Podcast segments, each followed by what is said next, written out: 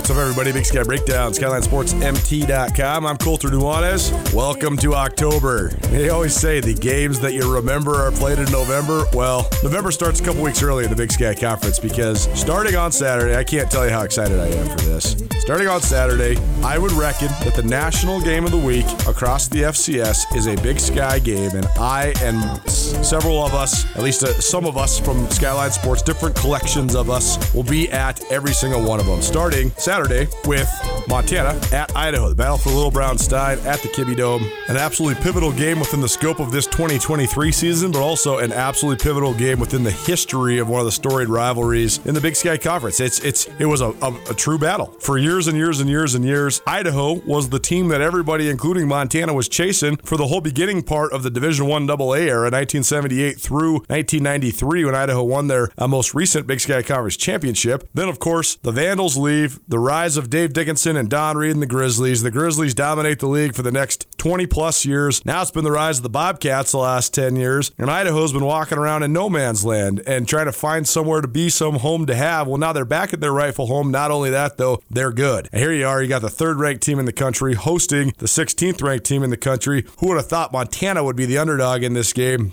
But here we are, and uh, it, it's a huge game for both teams' seasons. A huge prove it game to affirm their place among the top three in the country for Idaho. What if Montana wins? All of a sudden, the scope of their season is completely different. They're all of a sudden a top eight or six team. They're going into their bye with all sorts of momentum, and uh, you know, then they they're in the driver's seat to, to maybe not only make a run at the playoffs, but to chase a Big Sky Conference championship. So we're excited for that. Then after that, I'm going to Sacramento State, cover Montana State at Sac State. Then I'm going back to Moscow, the Cats at the Kibbie Dome. Then Sac State comes to Missoula, a night game at Washington Grizzly Stadium to start November. Then we're going to Bozeman to watch a upstart but surprisingly good Eastern Washington team at Bobcat Stadium. And then, of course, the rivalry.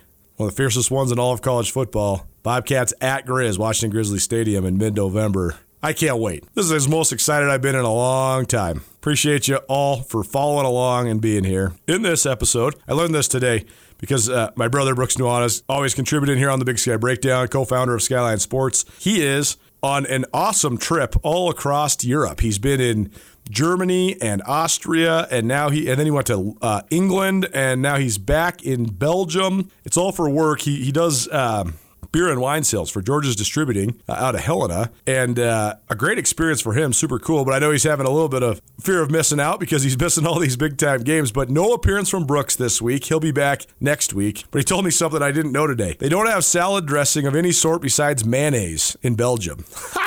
Imagine putting mayonnaise on your salad. Sounds awful.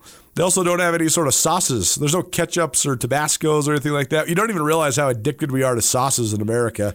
He said there's like this weird sort of Tabasco slash, I don't even know what type steak sauce thing, but that's it. So pretty funny. I just thought I'd share some of the tidbits from his trip. In the meantime, though, we still got our other all star lineup. Ty Gregorak, longtime Big Sky Conference coach and now the color commentator for all Bobcat football broadcasts uh, on the MTN and uh, Scripps network. He'll be on the call for Cal Poly at Montana State. We'll also talk extensively about the rest of the Big Sky as well as uh, Montana and Idaho. And then we'll hear from Andrew Houghton. We'll go around the Big Sky Conference as well with Andrew and to get his take on a variety of different storylines as well. The Big Sky Breakdown presented in part by the Hype House. Hype House is an awesome cycling studio, but they're also incredibly good at these uh, strength classes too. I love these classes. It's all functional fitness based. I know it's kind of intimidating, especially if you're a guy. You know, you're thinking, oh, mostly there's going to be females in there. It's true, but these girls are super great athletes and super inspiring, but also so friendly. I mean, there's there's no intimidation. You go in there, they're going to welcome you in, and and uh, it's really cool competing with people and and alongside them. That's you, you drive yourself forward with it. And uh, so go check out the Hype House, HypeHouseStudio.com. Uh, also, gotta say thanks to Hot House Yoga as well. I've been getting back into the yoga now that I've been doing this personal training and physical therapy. Really just trying to get my body right, you know. Getting older, getting married, having a kid, so we got all this life stuff coming up. So I'm just trying to get right so I can be in my best health possible for my family. Uh, but Hot House Yoga, the Hype House, and Westside Private Gym. They've all helped me in my journey and uh, achieving my goals, so I appreciate them for helping me uh, once again stay fit during football. Also, got to th- say thanks to some of our headlining sponsors Nick Tabor, at Westpac Wealth, Opportunity Bank, your local bank, your opportunity, Blackfoot Communications, visit goblackfoot.com, as well as Town Pump. Town Pump keeping us fueled up all season. They'll be sending us to Moscow on Saturday, so appreciate Town Pump for all the wild by the mile back for yet another year. Here's Ty Gregorak. Big Sky Breakdown, SkylineSportsMT.com. Big Sky Breakdown, SkylineSportsMT.com. And one of our main guys, he's back. He's been all over the country lately, but now he's uh, he's back in his humble abode there in Bozeman, Montana, and ready to talk some Big Sky Conference football. Ty Gregorak joins us here now uh, on the Big Sky Breakdown. And uh, Coach Ty, first of all, thanks for being here. We're into the second half of the season now, though. It's been sort of like this feeling out process. We had this massive game week two between two national championship contenders. I love that Montana State and South Dakota State played in week two because no matter who won or who lost, you still had, you know, nine games in front of you and you could still play your way into a top two seed. So it wasn't, you know, a detriment to either team. But then it's just kind of been feeling it out the last couple weeks. And, and now we get a, a, a slate of games every weekend that's going to tell us something. So, I mean, what do you think of just where we're at at the, at the midpoint of the season, both for Montana State, but also at just the rest of the Big Sky?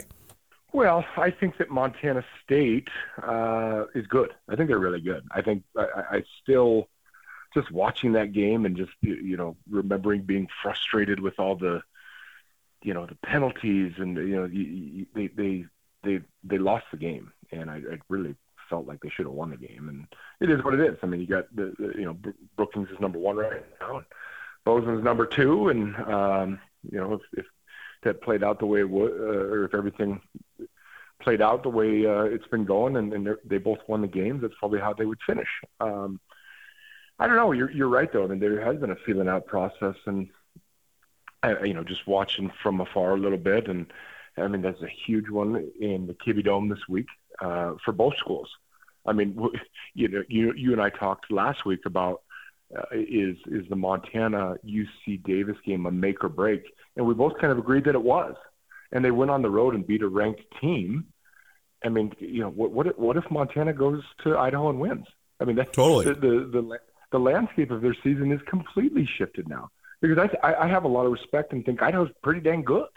Um, you know, so yeah, I mean, it's it's an interesting. It's crazy to think you know, like if you if you and I go back to our early conversations, uh, you know, late summer, early fall, I mean, Weber State's proven to not be very good. I mean, I, they're they're just they're not good. UC Davis, how good are they? Eastern Washington, they, you know, it's like, well, they're they're looking good, and they lose their quarterback. They still play well, but lose again. Are they good? Are they not good? I don't know. I to me to me it's it's you know Montana State, Idaho, Sac State, and then who else? You know, you and I've talked throughout the, the, the fall. Are they going to get five teams, six teams? God forbid, could the Big Sky get seven teams in, in, in a national playoff? Now you sit there and you go, well, who deserves to go to the playoff? You know, right. Is it, is, is, is it more like three or four this year? You know, so we'll see how it all shakes out. But, but no, I, uh, you know, I, I, I think, I think Montana State's just that much better than Cal Poly and this game in in in, uh, in Bozeman on Saturday night should should should be similar to what it was last year in San Luis Obispo, and and mostly I know I know the I know Sam Huard's doing some good things, and they're still trying to restructure that offense. When you spend two decades plus running triple option and then try to recruit to a whole new offense, that's really hard, man.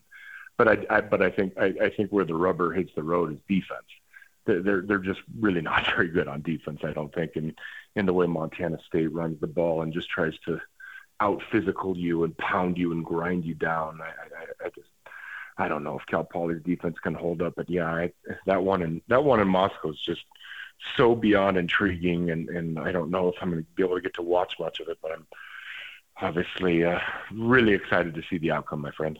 Well, we'll, we'll certainly get back to uh, these specific matchups with the Montana schools, but the, the, league in general, this is what makes college football awesome.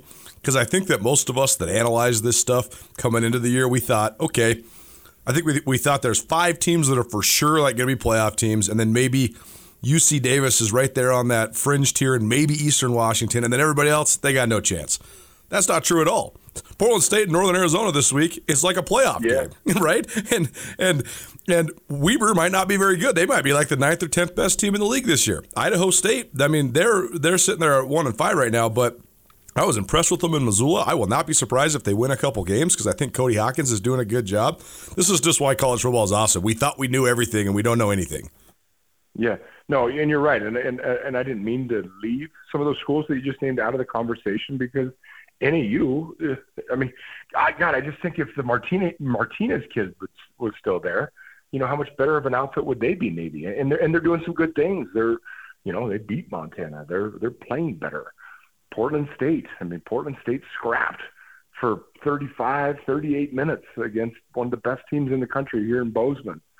Idaho State, like you said, I haven't got to really evaluate and watch that quarterback, but I know you sung praises about the young man, you know, and, and, and the job that Cody Hawkins is doing. And, and you know, he, he, he for, for a younger-ish type guy and, and, and a newbie-ish head coach, he kind of he kind of acts and, and walks like a like an old wily head ball coach in this league, you know. So, yeah, you, you know, you, you, I think I think we I think we kind of knew who would be the cream of the crop and and and and who would be those fringe, just like you said. And I think it's I think it's fun, and, and why the Big Sky is always so fun.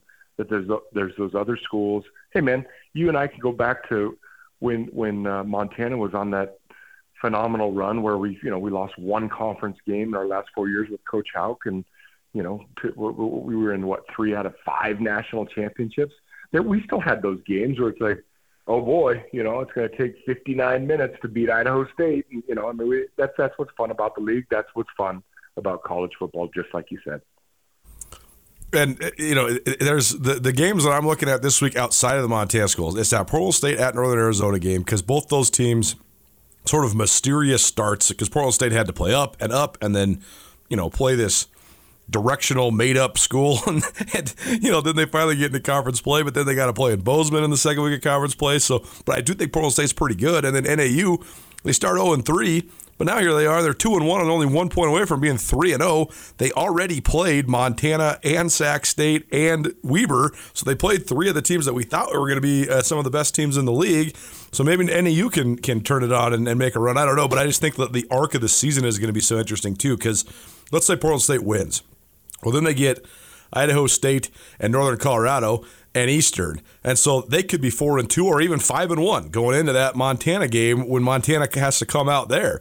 But then, like you said, what if the Grizzlies win? It completely changes the scope of their season. It completely changes the national conversation. So uh, I, I think that this week is the first of several weeks in a row where we're going to really find out a lot about a lot of these teams.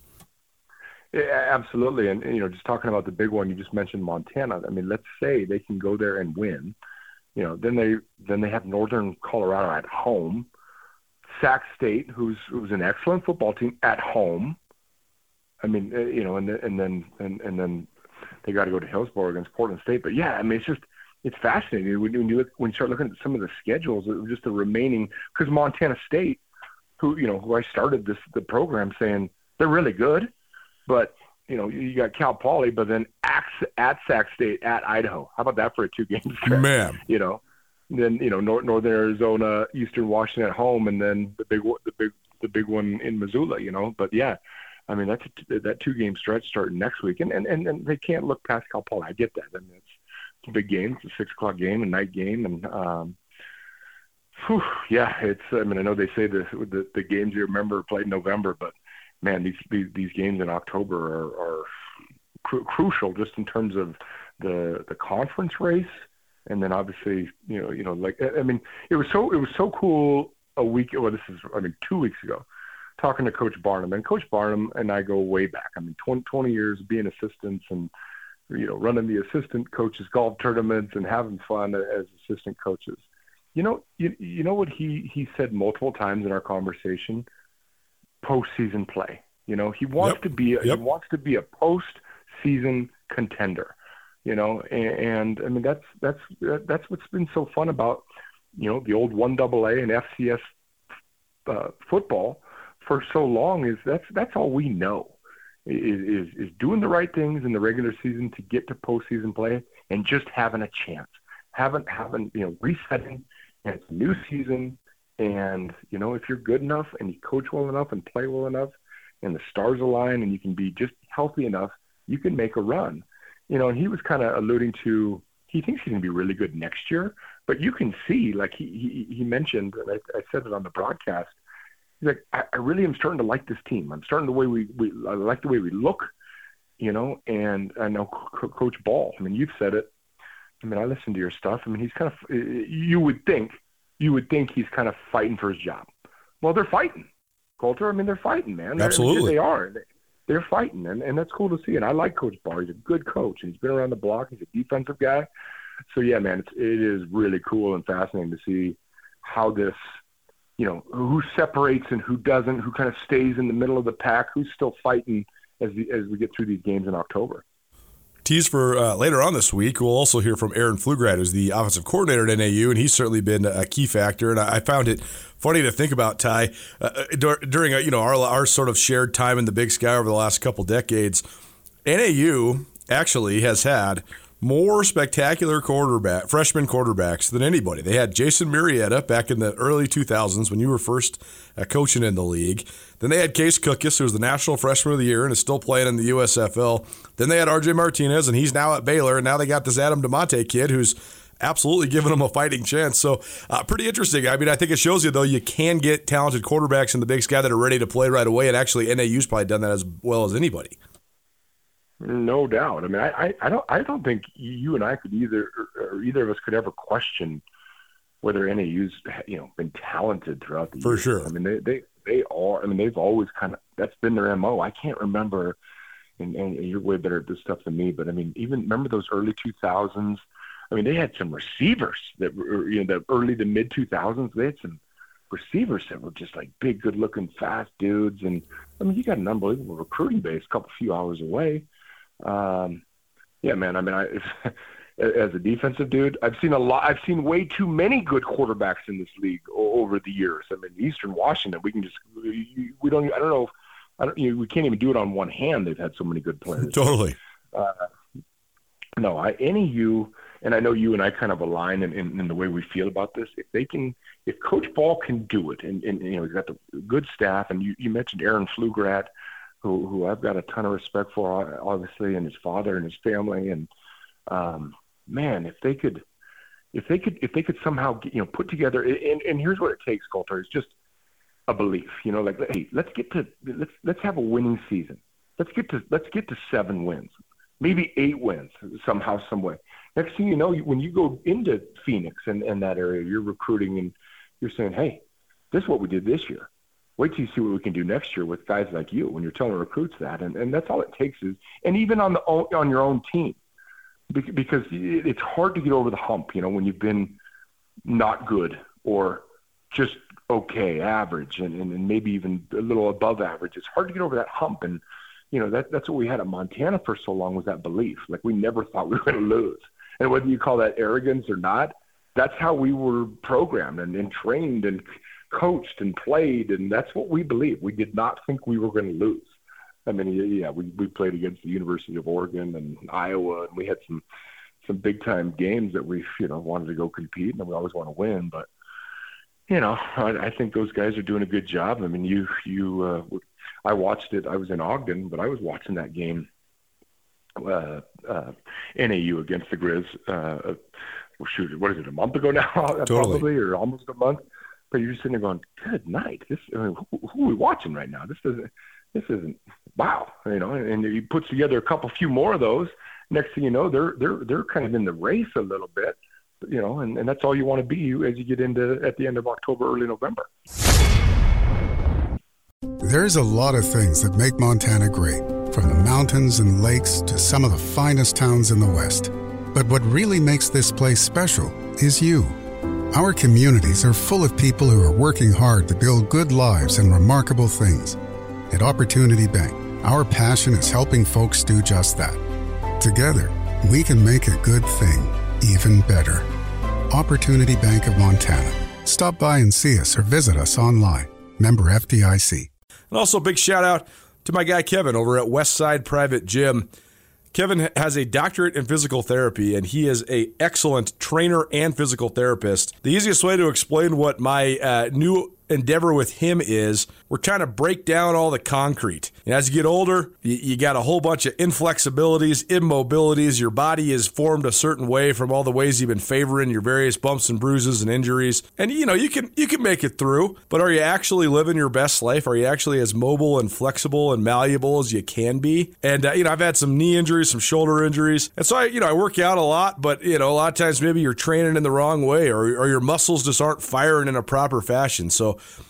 we're breaking down the concrete and building it back up. The first couple weeks of these workouts have been pretty much just physical therapy based, tearing down some fascia, you know, loosening up the muscles, really working on the mobility, working on being mindful with the breathing and the muscle engagement, trying to make the muscles proportionally fire. That's such a key thing, and, and Kevin does such a great job of explaining that. So, really appreciate him. Can't wait for the journey to continue, and uh, we'll keep you updated on what's going on over there. But uh, fit during football back for another year, and uh, couldn't do it without the Hype House, or especially Kevin over there at Westside Private Gym.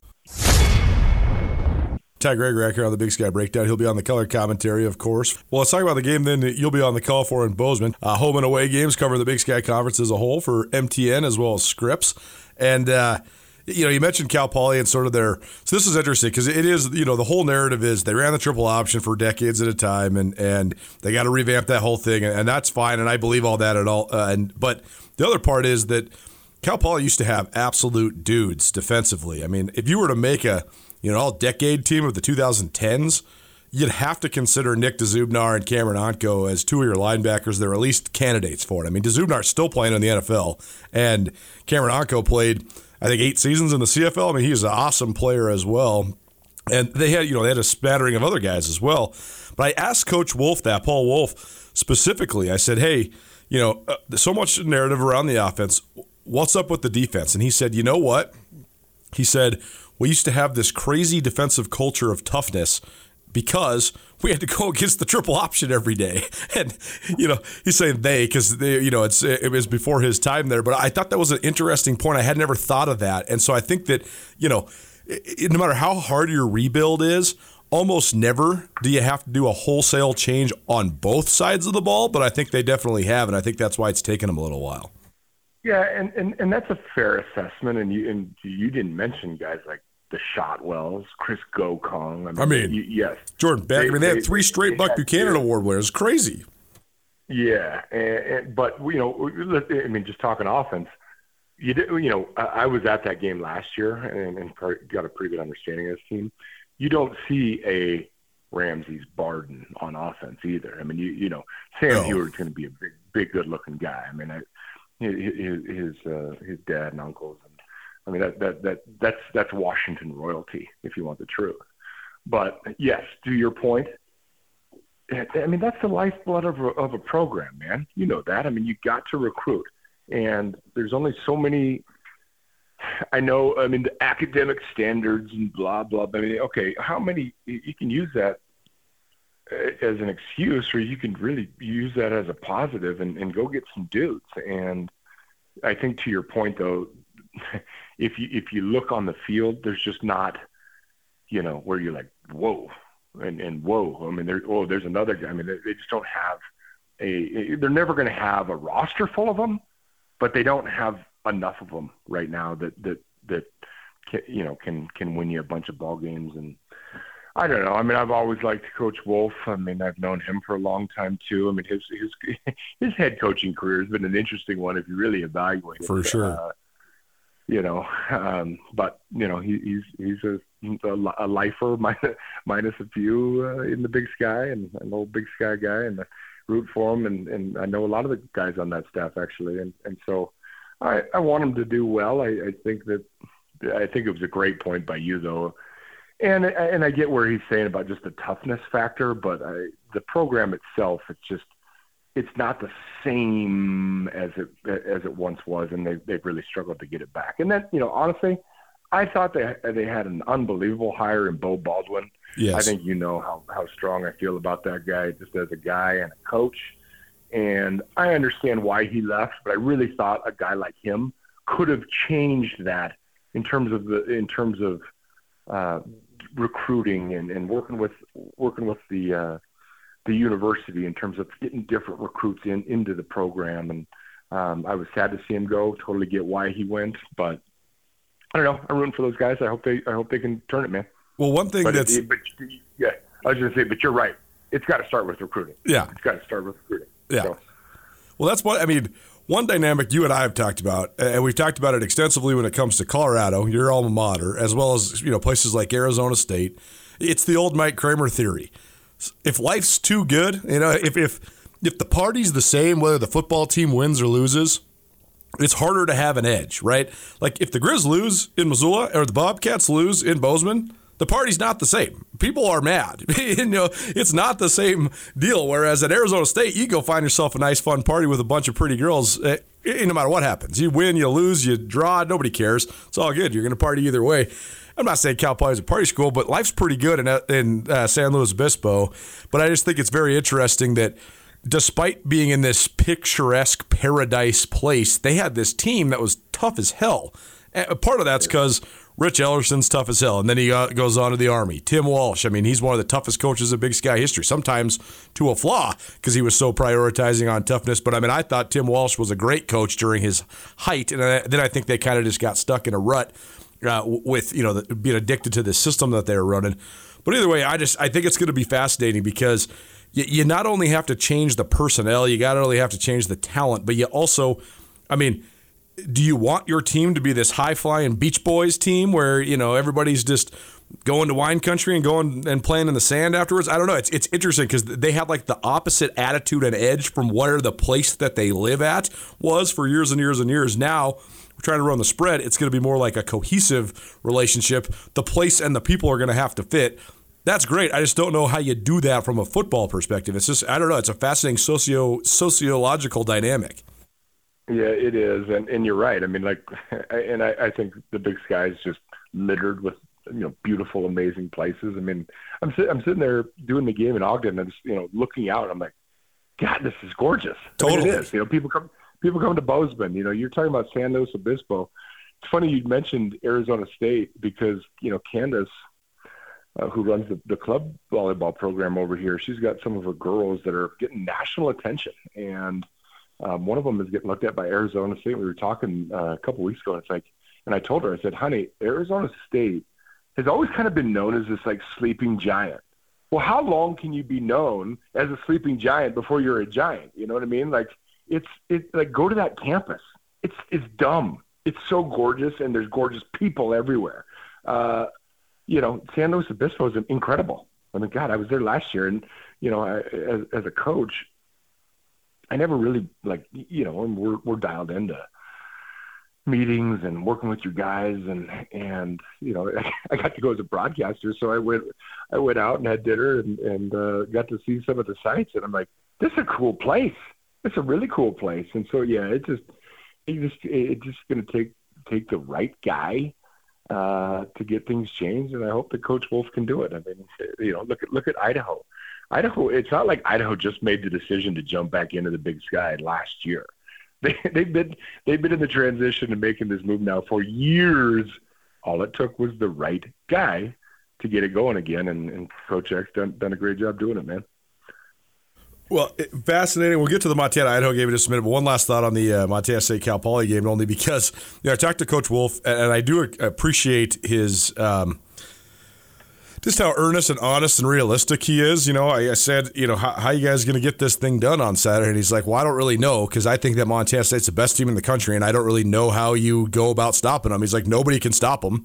And so, how are we going to stop them? But, you know, he said, we're going to play hard, and uh, this is a, how you want to get tested. You want to have your metal tested. And, and uh, you know, I mean, I guess the good news for Cal Poly is they're not going to play anybody else that runs the ball like Montana State the rest of the year. So, um, certainly maybe a, a, a place to make strides. But, I mean, I guess to me, Ty, the the two game stretch last year for Cal Poly when they came to Missoula and had to play in the snowstorm and they lost fifty seven nothing, and then the next week the Bobcats come down there and, and Montana State had they didn't have a running back on the roster. I mean, they're playing their backup slot receiver at running back, and this guy still rushes for 250 yards and four touchdowns and was the national player of the week. Marqui Johnson was. And, you know, it's a combination of talent disparity. The Cats are really hard to stop, but also you just got to have more pride than that. You, just can't give up 72 points. You just can't. So, I don't know. I guess there's a place for for Cal Poly to make strides on Saturday, but I mean, I, you know, some some want to say, okay, maybe this is a trap game for the Cats with the you know Sac and Idaho road games looming. I don't think so, but uh, it's going to be an interesting game on Saturday because I do think the Cats are going to want to swiftly take care of business, get as many guys out of the game and into the game as they possibly can. And I, I just know Coach Vigen, he doesn't want, he was mad last year. He didn't want to score 72 points, but like, if they can't stop you, what else do you do? uh, yes, he didn't want to. I mean, they're they're running they're running they're simple inside outside zone. Marqui goes for seventy yards. Right. I mean, it was fifty. It, they, they scored fifty at half. Right. So uh, with with a with a wide receiver who really doesn't play much in the offense, you know. So um, yeah, you know, where you know you know what's interesting to me is okay, um, you know, what's what's Tommy's Tommy's status this week, right? I mean, he he's been out He's been listed now on the depth chart. You know, it it it, it, it very specifically in bold says or, you know, Tommy Mellott or Sean Chambers, you know, uh, Ty McCullouch, who got who got his first reps of the season. He's got some juice, man. I mean, super how, fast. How does he? Wow, how does he develop over the, the you know the last 12, 13 days? Uh, you know, getting freshened up again. Offensive line, who hasn't been fully healthy you know that like to me, I'm just sitting here going, these guys have been playing at a pretty high clip without all their dudes still, and, and so I don't know. I just you know the the linebacker situation. You know, I, I kind of went off on it last week. I would imagine Danny Yu and Nolan Askelson really want to go play football this week. You know, and and and and for how long that is, who knows? But yeah, I just think they've had they've had two weeks to freshen up, and um, they're good. They know they're good. They, they, they this place really has a quiet confidence about them. I don't. I, I, I don't.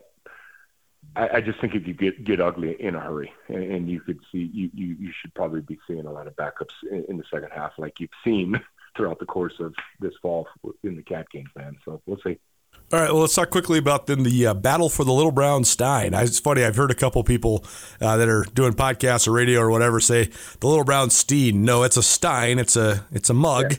It's what you drink the the beer out of. it's, but it's the you know it's the second oldest rivalry in the Big Sky Conference. So there's a lot of stuff behind this, but this is the I would argue most important and also uh, most significant battle for the Little Brown Stein in 30 years. I mean, it's been since Idaho. The last time Idaho was truly good in the Big Sky was in 1993.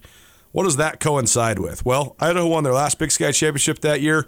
They shared it with Montana. That was Montana's first Big Sky championship since 1982, and only the third one I think they'd ever won. Well, guess what? The Grizz won the Big Sky championship every single freaking year after that, and Idaho left the Big Sky. And the stories that were painted from that I mean, the rise of Montana, the dominance of the Grizz, and then just Idaho being caught in purgatory. They're just wandering around in no man's land in the FBS for a quarter century. Well, now they're not only back where they belong, but they also are actually good.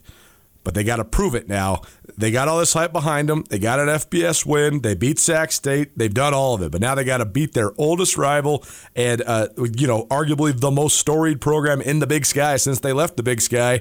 And on the Grizz side of things, how about this?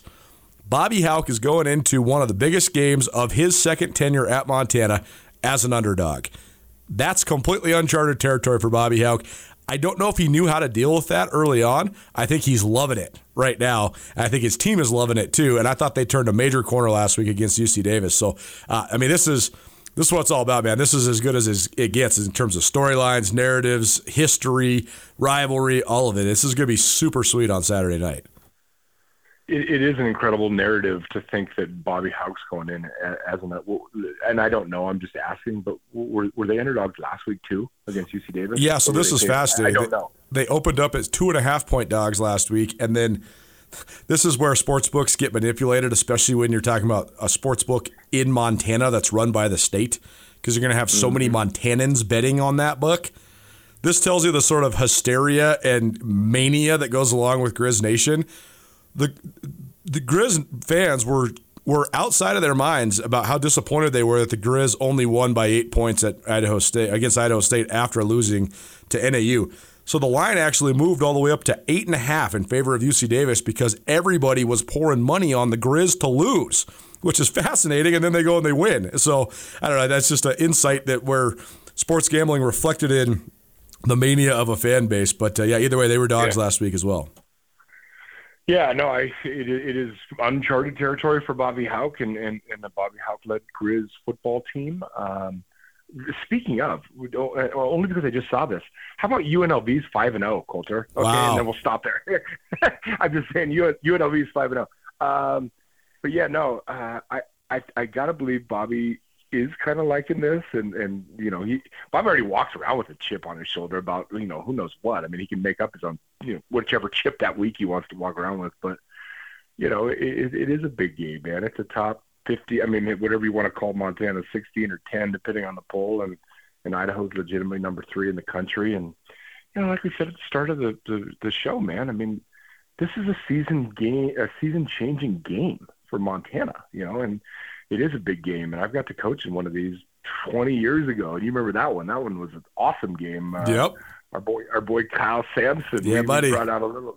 We brought out some good stuff for the Vandals that day, but wow, yeah, it's. I, I know, I know Montana's going to represent. I mean, there's going to be a lot of maroon and silver in that in the Kibbie. Uh, huge game. It's a huge game on on a on a national level and and and obviously a Big Sky level. So I think that like and you you follow it so much closer than me, but like maybe they're kind of finding an identity on, on offense, Montana wise, and for, for sure, kind of who they yeah, I mean who they're going with at quarterback and what they want to do offensively and what they can do, and and uh, you know defensively, just you know probably playing a little sharper and not giving up dumb trick plays and, and explosive plays, broken coverages, and I don't know. It, it, it's it's going to be a good one, and, and, Idaho's good. I mean, they are good. They're very good.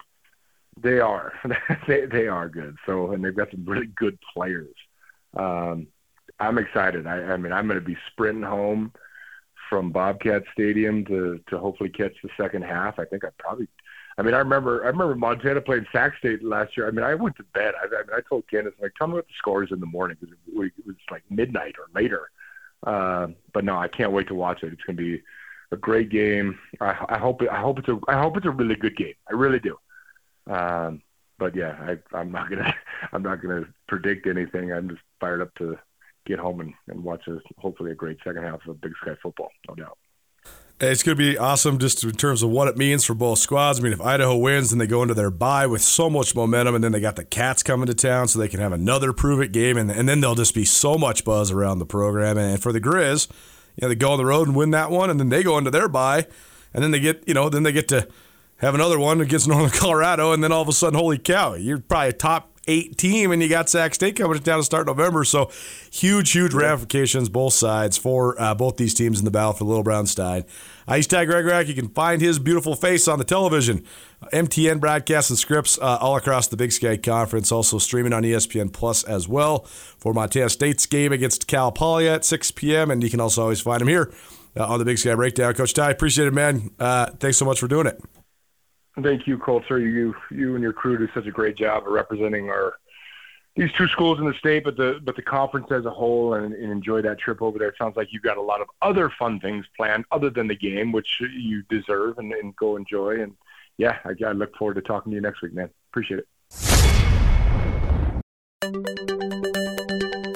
Blackfoot Communications just launched new business services delivering big value to smaller firms. With reliable voice, fast internet, business grade Wi Fi, and around the clock support, Blackfoot ensures you remain connected to your customers, employees, and communities throughout the day, every day. For more information, go to blackfootsmallbusiness.com. Connect to more with Blackfoot Communications.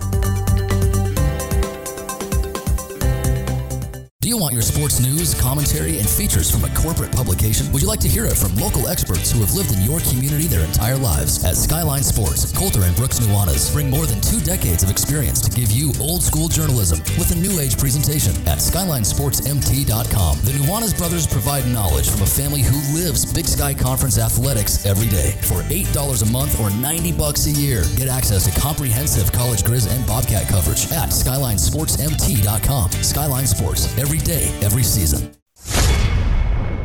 Oh, Big Sky Breakdown rolls on. Andrew Houghton joining us here now on the Big Sky Breakdown. And now we are into the meat of it. Pretty cool. Uh, It's been an interesting deal because we had this this peak, this high valley mark, week two, when we got to see two of the best teams in the Big Sky Conference, two of the best teams, excuse me, in the FCS going at it, with Montana State playing at South Dakota State. And then after that, it's been you know sort of the lead up of how do you, are you playing against the games in the games you're supposed to win, leading up to these primary primetime matchups. Well, last week we had one in Davis, California. The Grizz won it over UC Davis, which then makes the game in Moscow much bigger. The Cats have a game against Cal Poly that just sort of sets the stage for then when it's judgment day for them. Then they got to go to Sac State, to Idaho. Our slate coming up is going to be in Moscow for an E ESPN2 game. Then I'm in Sacramento for an E ESPN2 game. Then uh, we're back here, and the, Grizz are hosting Northern Colorado, but I'll also be going back to Moscow for the Cats at the Kibbie Dome. Then Sac State comes to Missoula for a night game, uh, and then the Grizz at Portland State, which could be a big game, and Eastern Washington at the Cats, and then boom, we got the rivalry. So each Saturday, we are going to have boots on the ground at each and every one of the Big Sky Conference's premier games, and those are going to be among, if not the games of the week that week, uh, all the way around the football championship subdivision. So. Uh, should be fun. What have you? First of all, what have you thought of the first half of the season so far here? Well, I think it's been a lot more uh, interesting than we thought it might have been. I think it's been a lot more. I mean, how about us? unpredictable? How about us? We were we were both on the record screaming and yelling for hours at a time about how well there's no way anybody from the Big Sky is going to be nationally relevant except for these six teams. Well, we that was very on the record as saying we know exactly who's going to be good this season. and uh, turns out Weber State's probably not good.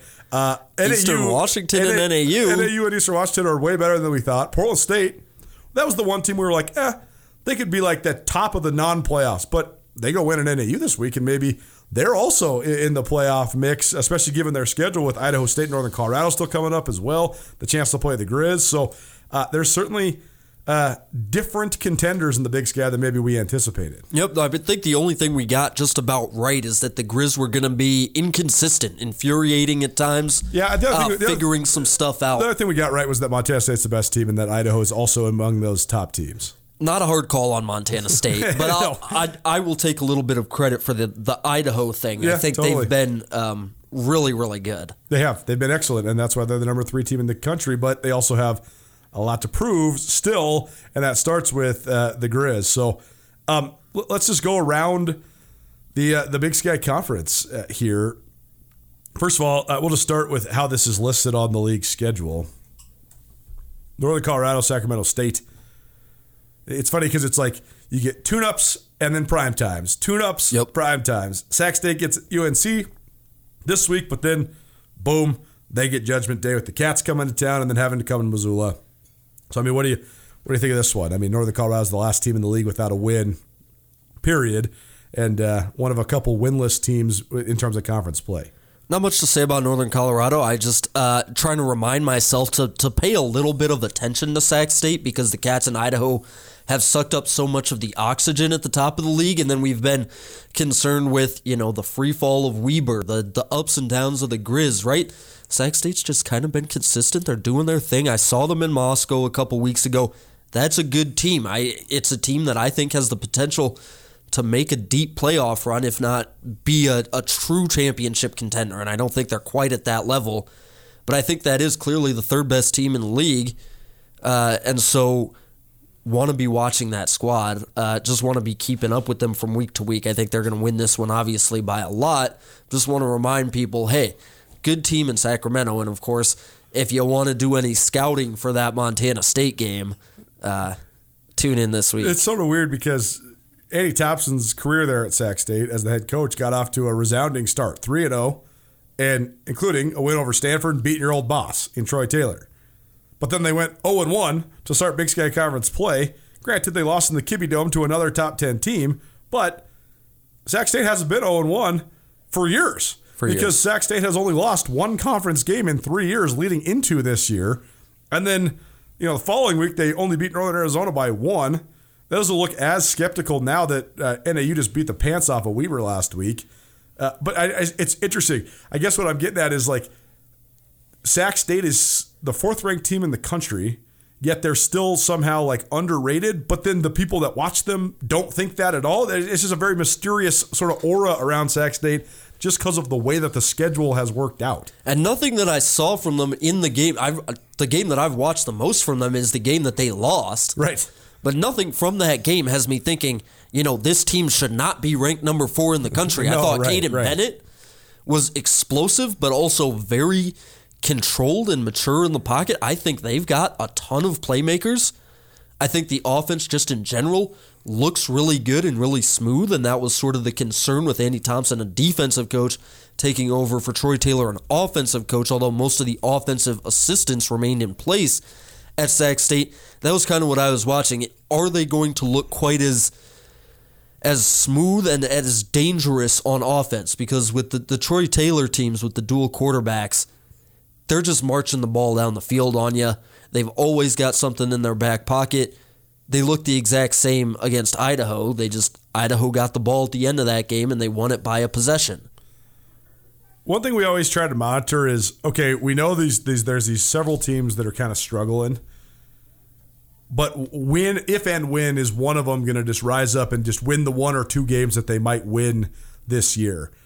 I think Idaho State's in that category. Like Idaho State's probably fast tracking towards a 2 and 6 conference record, but that's two wins that they'll probably not be expected to get that they might be able to get. I I think that Jordan Cooke's a good quarterback, and I think that they have some improved talent, and I think they have a good coach. I think Cody Hawkins is doing a good job. I don't really see a scenario in which Northern Colorado rises up and, and beats somebody, and I think the same the same thing with Cal Poly. Correct. Yeah, I think that's, It's, right. it's tough. That's a tough look for them, you know. So we'll, we'll see. But moving on, uh, Portland State at NAU. Portland State has Idaho State and um, Cal Poly. Excuse, excuse me. Portland State has already beaten Cal Poly. They also have Idaho State and Northern Colorado coming up after this game. We were talking a couple weeks ago about how they could be absolutely looking at a four and one start.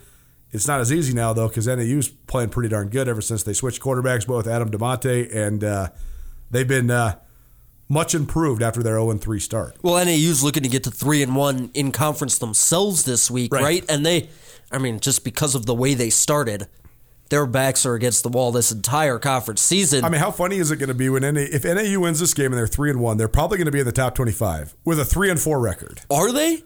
They got votes I think a lot week. of they got votes. I think a lot of people are going to look at the three and four record and not do any research beyond that. Yeah, we can here- talk about the polls later on. Sure, if Montana beats Idaho, NAU will be in the top twenty-five if they beat Portland State. sure. Okay. anyways, but regardless, NAU is uh, they are in playoff mode right now. If that's even uh, part of the conversation, but they certainly are backs against the wall. You're right. Well, and they have they have the two wins on the resume over teams that I think we thought were going to be at least decent. I don't know where Weber State is sitting right now, but that Grizz win is looking better and better each week for Northern Arizona as well. And like you said, freshman quarterback, you have to expect him to take a step forward from week to week. I think particularly they've got a good coaching staff there. The kid's shown potential. Clearly, uh, you know, you say this all the time. What matters with quarterbacks is that everybody else thinks he's the guy. Yeah, right, right. And I think that's clearly the case for Adam Damante at Northern Arizona.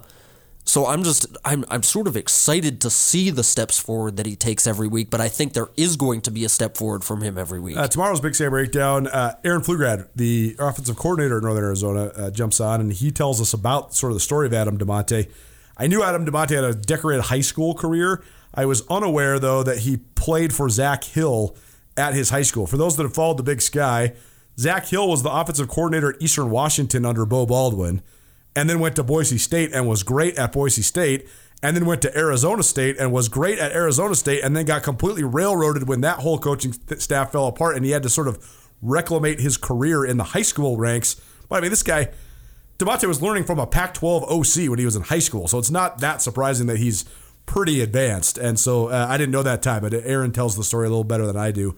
Uh, all right, uh, Eastern Washington at Idaho State. It's interesting, right? Because Eastern's definitely better than we thought, and Eastern's good. And Idaho State's still a team that's kind of rebuilding. But they are the one team that's sort of in that bottom tier that uh, you know they won a home game or two. You never know. And, and the the health of Kekoa Visperas, where, where where is he at? The Taylor kid that played against Idaho is good for Eastern. I don't know. It's an interesting game. I, I do think that Eastern certainly is and should be the favorite, but you got to be on upset watch if you're if you're uh, EWU. Well, it just feels like kind of a, an old school Eastern Washington Idaho State game from a couple years ago. I mean, I, I remember the game in the spring season in Holt Arena where where Idaho State was was throwing it around just fine, but Tyler Vander Waal threw a couple interceptions and they just couldn't stop Eastern Washington. I think Eastern Washington scored on eight out of ten possessions or something and, and won it pretty handily. And that's what it feels like to me. I mean, it feels like we're going to see some encouraging stuff from Idaho State in this game. I Sure. think they're going to Yeah. score 28, 35 points. I'm not sure if they're going to be able to stop Eastern Washington from getting to 50, though. Yeah. yeah. I, I, Idaho State, still the worst defense in the league. Unless they're playing Montana and holding them to 3.2 yards per carry. Unbelievable. Other than that, they are giving up over 40 points per game. Eastern Washington always has a license to throw it around in that dome. yep. It's true. Uh, I, I would hit the over on this one. That's just what it feels like to me. Oh, yeah. I'm not as worried about Eastern Washington coming out on top at the end of this game, maybe as you are. Well, uh, you know, I'm not that worried about it either. I also just think that you know, if and when Eastern can juice up the the points and the stats, they will. I mean, Aaron Best is not scared to score 60 and 70 points on people. If they got it rolling, they will absolutely let it rip, and they will score from the first quarter through the fourth quarter, and they will pile up the numbers. Absolutely right. Uh, I not again. We're not sure if Kekoa Visperas is going to play, but he's been really good this season. The Taylor kid, though, that they brought in from the JC ranks as their number two, he was good against Idaho. I mean, he rushed for like 140 yards. Yeah. He's definitely, I mean, I give Eastern Washington a lot of credit. We were pretty hard on him last year, saying, hey, how'd you guys go from this wicked team that pushed the Grizz to the brink in Missoula in the playoffs and had this record setting quarterback, and you got Talolo Limu Jones, who's going to the NFL, and all these great weapons, and they just fall off like that last year. Well, they deserve a ton of credit because they, they fixed the number one issue that they had, which was so obvious. You just have to have an elite quarterback in that system. And now they have two really good ones. I'm not ready to call either, either of them elite, but both of them are better than than what they had uh, a year ago. And I, you know, that it's amazing. Some people around the league could learn from this. Having a great quarterback can uh, certainly uh, even the playing field in a lot of other areas. Yeah, and, and the other thing, last thing on this game, kind of a decent matchup for Eastern Washington too. Their Yeah. defense is a little bit shaky, uh, but they're actually they're the second best pass defense in the league, and you know that's what Idaho State's going to do. I'm excited to see those Eastern corners against. Obviously, Idaho State has the top two receivers in the league in Christian Fredericksen and Shannon James. So, uh, but that is a good matchup if Eastern secondary can hold up against those guys. Uh, fascinating that uh, two of the best passing teams in the league, Idaho and Eastern Washington, have the two best pass defenses in the league. it's an interesting uh, statistic. Okay, Cal Poly at Montana State. Oh, buddy. Is the best team in the league versus the worst team in the league. I mean, Montana State scored 72 points last year without any running backs. They were playing Marqui Johnson at running back. He's a slot receiver. He won National Player of the Week, rushed for 242 yards and four touchdowns. La- last year was um, it was one of the wilder games I've ever watched, only because the Cats scored 55 in the first half, and they were trying to call off the dogs, and Yeah. they literally couldn't. And then Cal Poly starts scoring a little bit, so then you're like, oh my gosh, well, I guess we gotta kind of have to run our stuff a little bit because now Cal Poly's got 28 points on the board. They couldn't even run the clock out, and Vigen was like frustrated, like, hey, we're running inside and outside zone. Please, please tackle us. Let this end. And it didn't end. So I don't really know. I, I do think Cal Poly's better defensively than they were last year. How could you not be? I mean, they gave up, what, 100 and 130 points in a two week span between their losses in Missoula and their loss to the Cats in, in San Luis Obispo. So I don't know what else to say about this game other than I'm going to definitely look up the single game rushing record at Montana State and I'm going to monitor it. That That's the reason that you watch this one is to see if the Cats can go over 500 plus on the ground. Yeah, but you don't even say like it's a chance to make a statement for the Cats. No, we just no. both know that's going to happen, regardless of if. I mean, Well, that's the thing. The If Cats they are break rushing the rushing three, I mean, the Cats are rushing for 350 on everybody. That's right. So it, it's just a matter of how much more, more guys you get involved and how many other gash plays you get. yeah, I mean, what what is an impressive takeaway from this game for the Cats? If they average ten yards a carry, is that impressive? I, I, I don't know. I mean, they averaged 11.3 yards per carry against Portland State in their last win. I mean, they, they're averaging almost eight yards a carry as a team. They have six guys on their roster right now that are averaging over six yards per carry for their careers. Yeah, I mean, it's it's stupid. Tom Stuber's great story right now, SkylineSportsMT.com, about the under center stuff that they've been doing. While under center, the last three games, they're averaging 9.3 yards per carry. I mean, it's like most teams would trade that for passing numbers. absolutely. I mean, that would be the best quarterback in the league. That's, that's right. And they're doing it on the run. And the craziest part is that everybody in the country knows that that's all they're trying to do, and nobody can stop it. They're facing everybody in the box. Doesn't matter. Just Yeah. let her rip. So I think that's going to happen again this week. I guess the last thing is, you know, Tommy Mellott saying he's going to be back this week. What does the hybrid offense look like? How many Yeah, snaps is Tommy yeah. Mellott going to get, or are they just going to keep it under center with Sean Chambers? I don't think it's going to matter to sort of the final score of this game. Something to watch going forward in the season for the Cats is how much are they comfortable letting Tommy Mellott be in the game? What do they do with him? Uh, is, Sean Chambers still the guy this week? How do they work those guys back in with Tommy Mellott now getting healthy?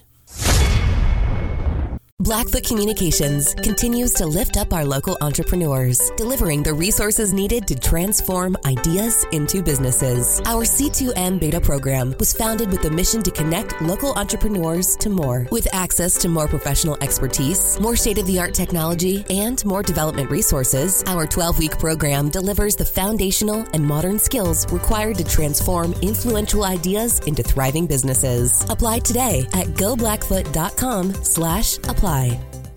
Join Town Pump's Pump It Up Rewards Plus program and never pay full price for fuel again. Save 5 cents on every gallon every day at any town pump across Montana. Plus, earn and redeem points on your favorite in-store items to get free stuff with our clubs. Stop in and pick up a rewards card. Download the Pump It Up Rewards Plus app today.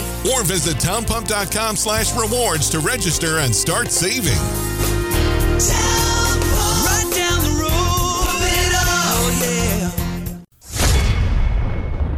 Big Sky Breakdown, SkylineSportsMT.com, presented in part by Town Pump. Town Pump's going to be sending us on the road. Town Pump, Brawl of the Wild by the mile.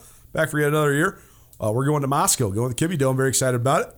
And uh, the fuel, the jerky, the snacks is going to be provided by Town Pump. Get those Town Pump rewards. It'll help you uh, save money. I mean, everybody's got to have gas. Everybody goes to the gas station all the time. So might as well have the rewards card and might as well use it at Town Pump. Uh, UC Davis at Weber State. Dare I say a playoff game? Yeah, big game for both of these teams. They, they both. I mean, UC Davis has already got three losses. Weber's got two, right? They they're three and three. Oh, three and three because they lost to Utah as well. Yep, Yep. that's right. So, um, yeah, backs against the wall for both of them. Yeah, and Weber State real. I mean, they both need it. Weber State really, really needs it. If if they don't look good in this game, you're you're sticking a fork in them for the season. Uh, it's sort of perplexing to me because you go back to that Utah game, they looked not bad in that game. They Right, looked good yeah. against Northern Iowa, Yep. and then it's just fallen off a cliff for them. And I don't, I don't, I'm not really sure what's going into that. I, I think that.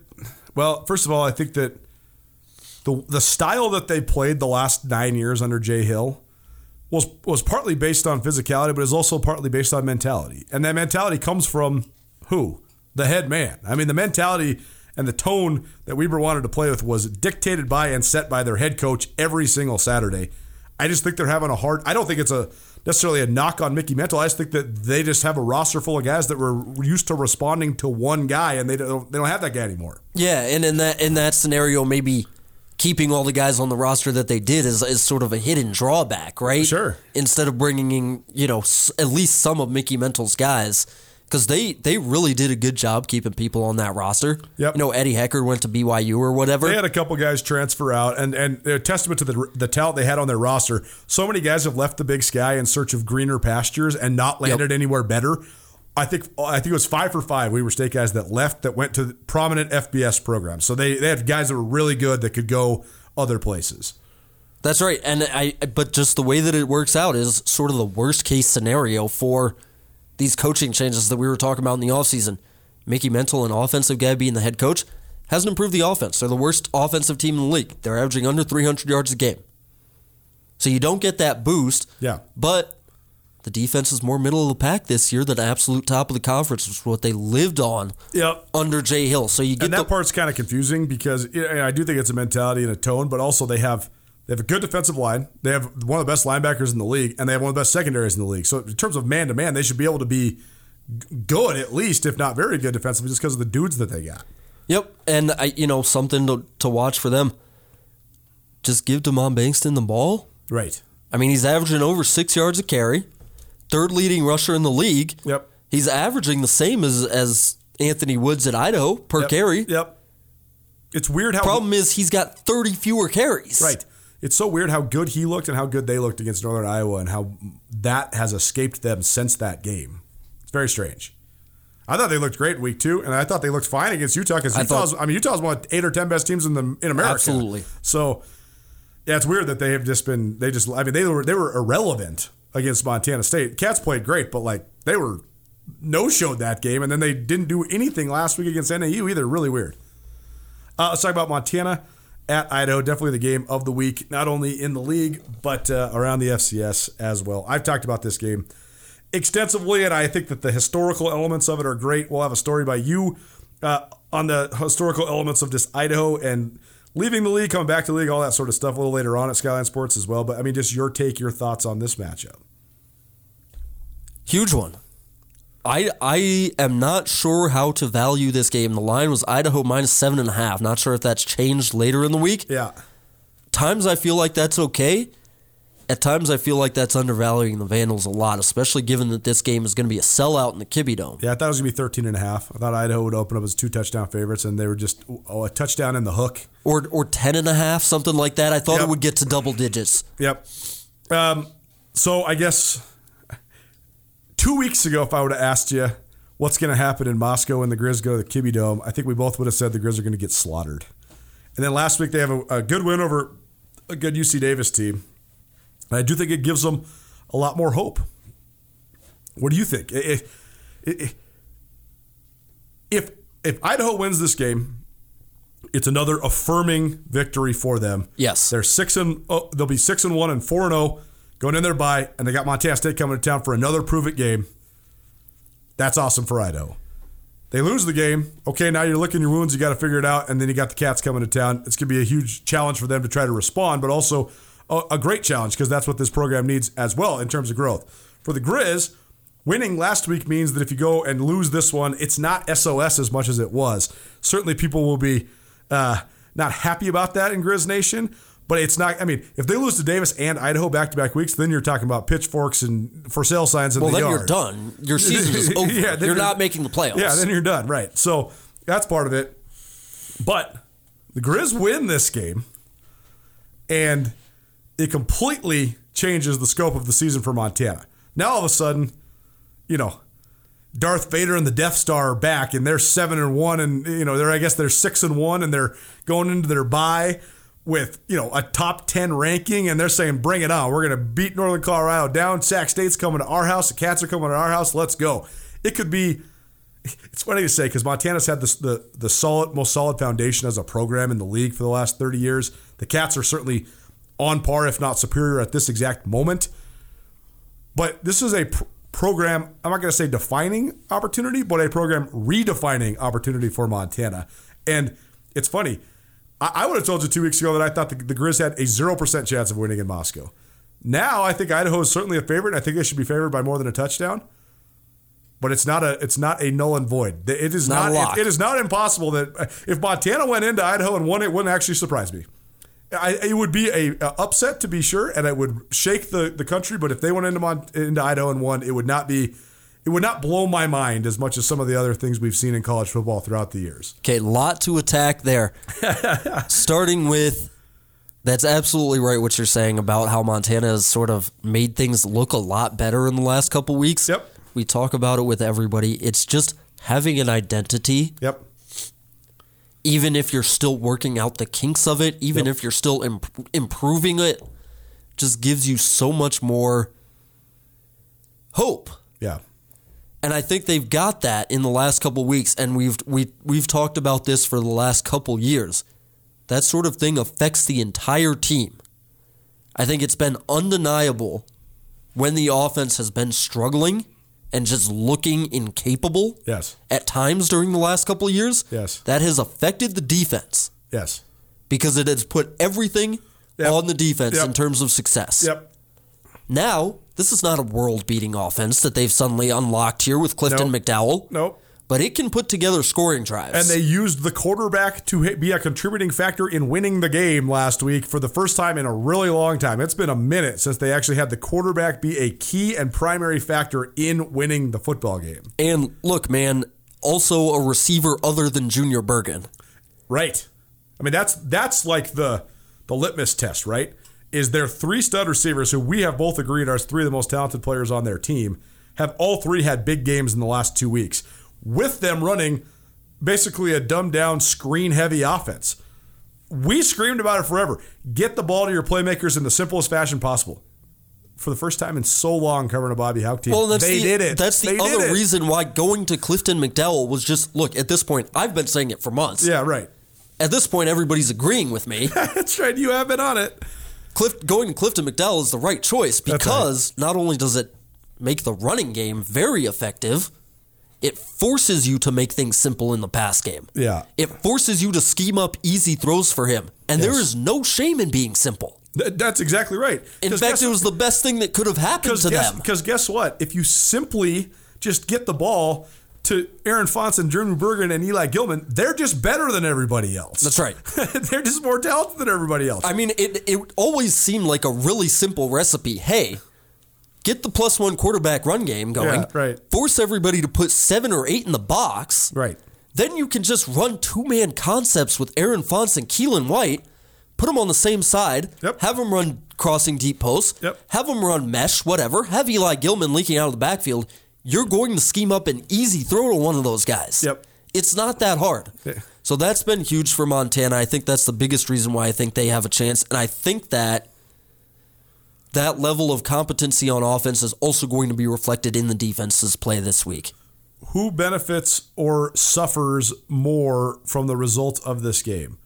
There's, there's multiple ways. That, Idaho win, Idaho loss, Grizz win, Grizz loss. Which is the most detrimental to that side of things? Grizz loss. A Grizz loss. Yeah, Ida- Idaho can Idaho can wear this one. They can wear it and still be where they want to be, need to be. It, it's a setback for sure. I sure. think the biggest thing is that I mean, I- guess if Montana comes in and wins this game forty-five to seven or something, which I think is pretty much off the table. Yeah, that's right. That's right. that would really hurt you because there are going to be a lot of people who are going to an Idaho football game for the first time in five, ten years. 20. I mean, it's the first time the Kibbie Dome's been sold out for decades. Exactly. So, you, but not winning doesn't drive those people away. Looking bad drives those people away. right. If, if the place is packed and everybody's having fun and you end up losing it 28 24, Sure. all those people are remembering that, man, Hayden Hatten made a sweet touchdown catch in the second quarter and we had a lot of fun. You're all good. And I don't think Idaho's going to get blown out in this game.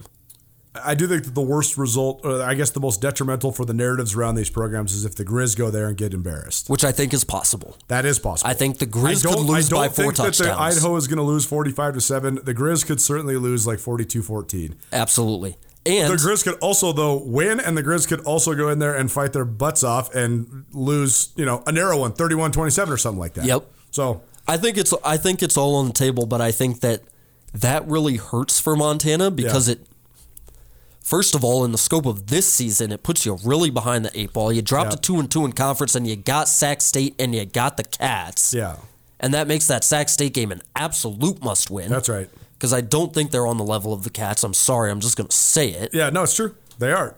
and you still got the D2 win in there, and that really hurts for your playoff resume. It also puts you definitively on the back foot in both of the rivalries that your fan base cares about. Yes, right. Big Sky Breakdown. Andrew Houghton here uh, on the Big Sky Breakdown, SkylineSportsMT.com. I'm excited for Moscow this weekend, man. Thanks for doing it. Part of the glory of building a business comes from leaving a legacy to ensure your business continues thriving into the future. Have you asked yourself lately, what is your plan? Forming a personalized business succession plan is essential to know the passion you put into your business will carry on. Nick Tabor at Westpac Wealth is here to help you navigate all your business succession and retirement planning needs. Give Nick a call at 728 6699 and keep the spirit of possibility vibrant while making your future more tax efficient with a personalized business succession and retirement plan for you.